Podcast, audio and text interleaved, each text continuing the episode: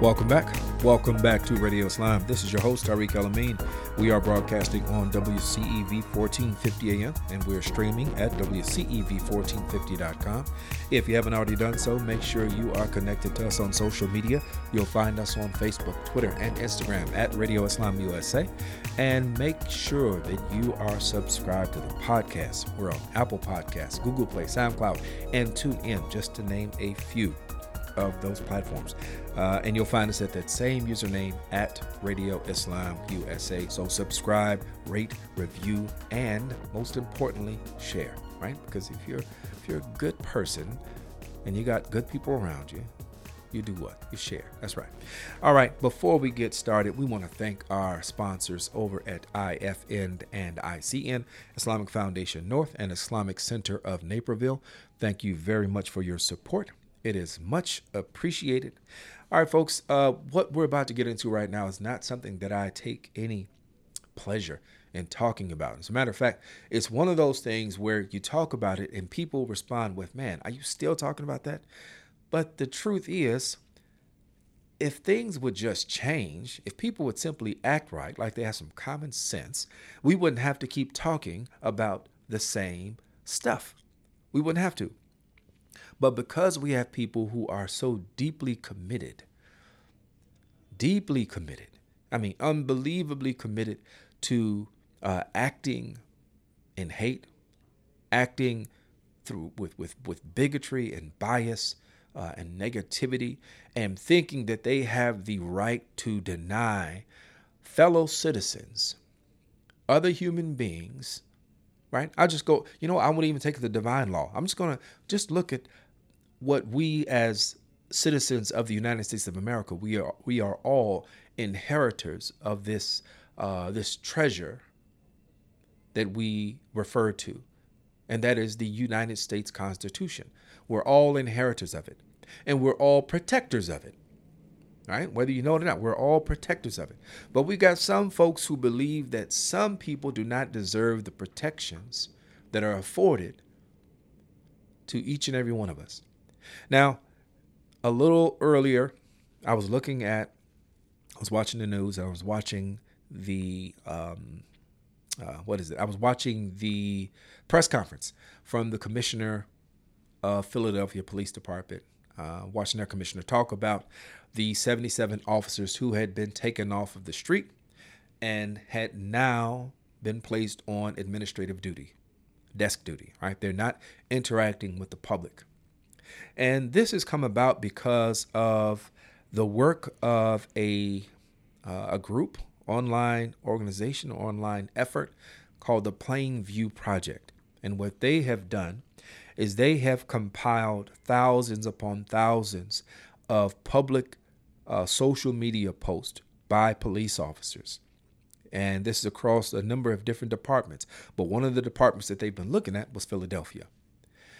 And what they've come up with was just a whole litany of posts that not only express racist and bigoted views, uh, but also promote violence against marginalized communities, promote violence against minority communities in the United States of America. Now, this is troubling for a number of reasons. Now, I know that first off, first off, we know that our police by and large, our police departments, by and large, are made up of dedicated, uh, hardworking individuals. Not perfect people. None of us are perfect, but people who come to the job and they try to bring their best self and they try to make a difference in their communities. Uh, and they do so with all earnestness and all sincerity. So we applaud them, right? And, and, and we appreciate them. Now that I've said that, it doesn't matter if it's 1% of your department that holds views like the views that got these 77 folks taken off of the street out of interaction with the public for the safety of the public. It's not for, for their safety, it's for the safety of the it's, it's for the safety of the public that these 77 individuals are not on the street right now. But it doesn't matter It doesn't matter if that 77 represents 1% of the department or half a percent or a quarter of a percent. Doesn't matter. What matters, what really matters, is that we have not gotten to a point where we can make that first statement about the majority of officers being sincere in their desire to give something to their communities, to make their communities a better, better space, to be in a position where they can speak up, they can advocate for uh, for the voiceless, where they can bring those who are running outside the lines of society, they can bring them to justice.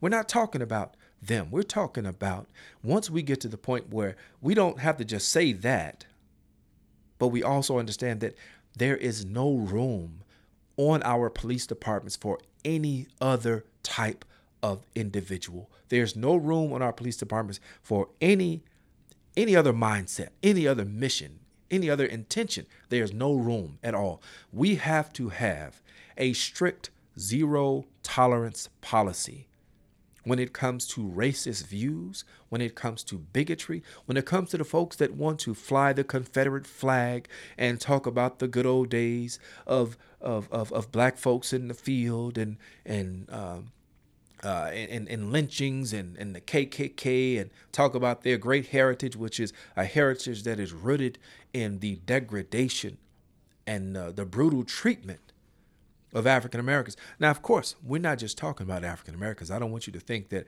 I have this myopic view of what uh, of the views that these particular officers hold, because these are the kind of folks who, well, it doesn't matter if you're if you if you're black, if you're Muslim, if you're uh, if you're if you're gay, if you're um, if you're immigrant,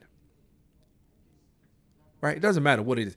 If you are not them, then you are the enemy right? And they have a problem with you. But here's where this is going to get interesting.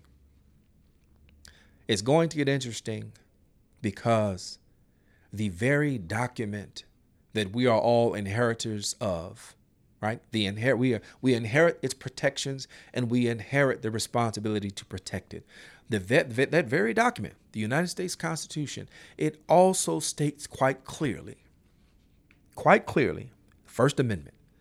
Congress shall make no law respecting an establishment of religion or prohibiting the free exercise thereof, or abridging the freedom of speech or of the press, or of the right of the people peaceably to assemble, and to petition the government for a redress of grievances. So, what's going to be focused on here is not the bigotry, is not the calls to violence, is not the fact that these are people who have taken on oaths to protect, to serve, to do so with honor. Right? That's not what's going to be brought up here. That's not what we're looking at. What we're looking at is we're going to have conversations initiated by uh, by police union representatives that are going to point to the freedom of speech.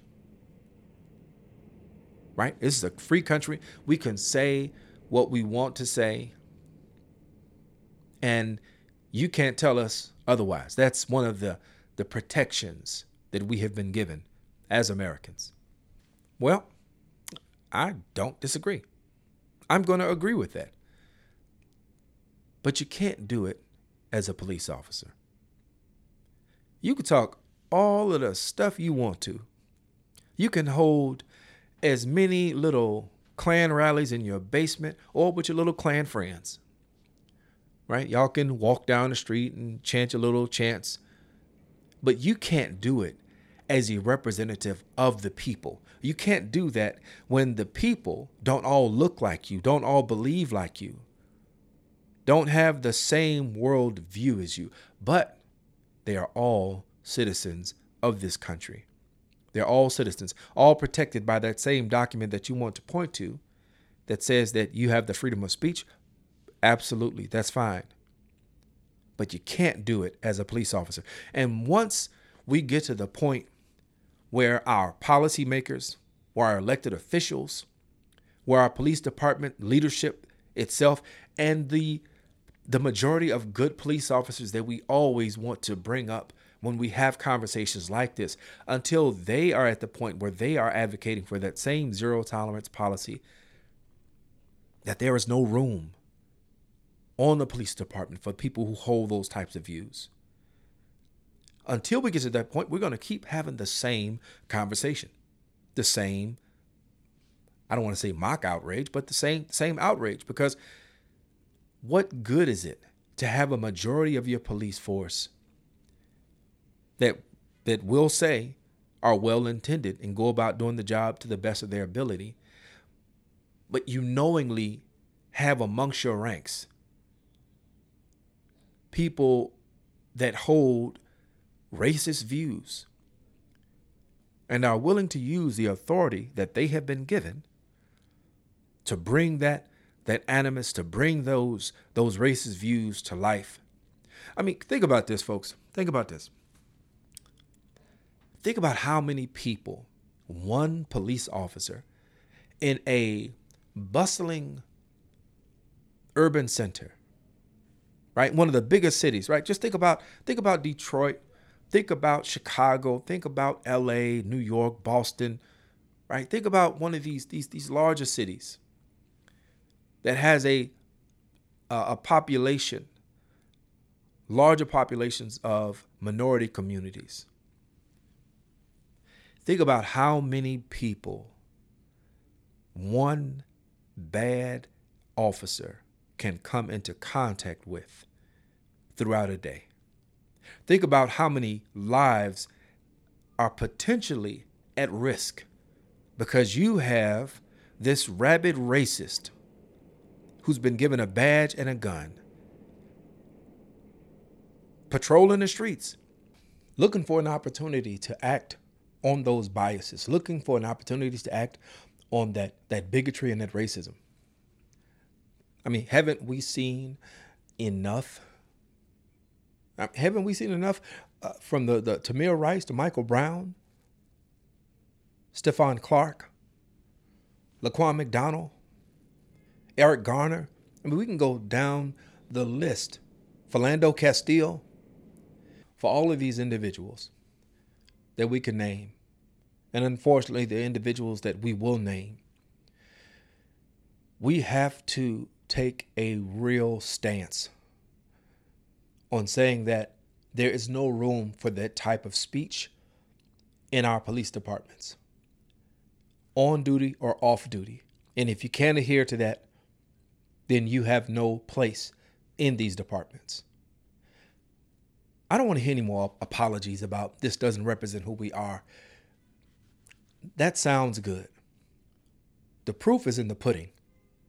And if we're not willing to to demand more from those people who have been entrusted with so much, then we're going to continue to have the same conversations over and over again. So let's take a note from what we're seeing right here. And there's a whole lot more that we need to talk about, but we just won't get into it right now.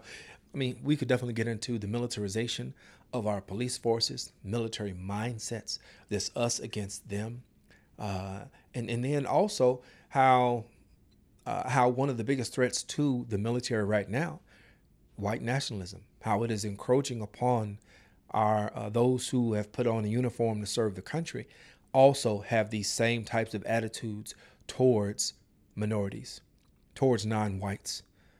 Now, this is only relevant because we got so many of our police now seem to be coming through this uh, pathway of military service. And of course, once again, this is not demonizing or categorizing our military in general as uh, you know as, as holding bigoted views but what it is saying is that we've got to take a uh, a really a tougher look at the people that are supposed to be protecting us that's what it comes down to. We've got to take a tougher look. We've got to demand more from from from those who have been given so much. So uh, so so that's it. That's it. We're gonna uh, cut it here, and hopefully we can come back and we can talk with some of the folks from the Plain View Project because I think they're doing some great work. That uh, as we see, Philadelphia, 77 officers, 22 in St. Louis. This is something that's going to have a lot of implication for departments across the country and hope they're paying attention. We have to get to that zero tolerance point and stop letting um, stop letting police unions and officers hide behind this uh, misuse of First Amendment. You want to speak what you want, don't do it with a badge on, right? Go be a barista or whatever else. Anyway, uh, we thank you all for joining us. And we want to thank our sponsors once again, IFN and ICN. And uh, we thank our engineers over at WCEV for making sure we come through loud and clear. I'm your host and producer, Tariq El Our executive producer is Abdul Malik Mujahid. We remind you that the views expressed by the host and or guest are theirs and not to be taken as a representation of Sound Vision Foundation. With that, we are going to leave you as we greeted you. Assalamu alaikum. May the peace that only God can give be upon you.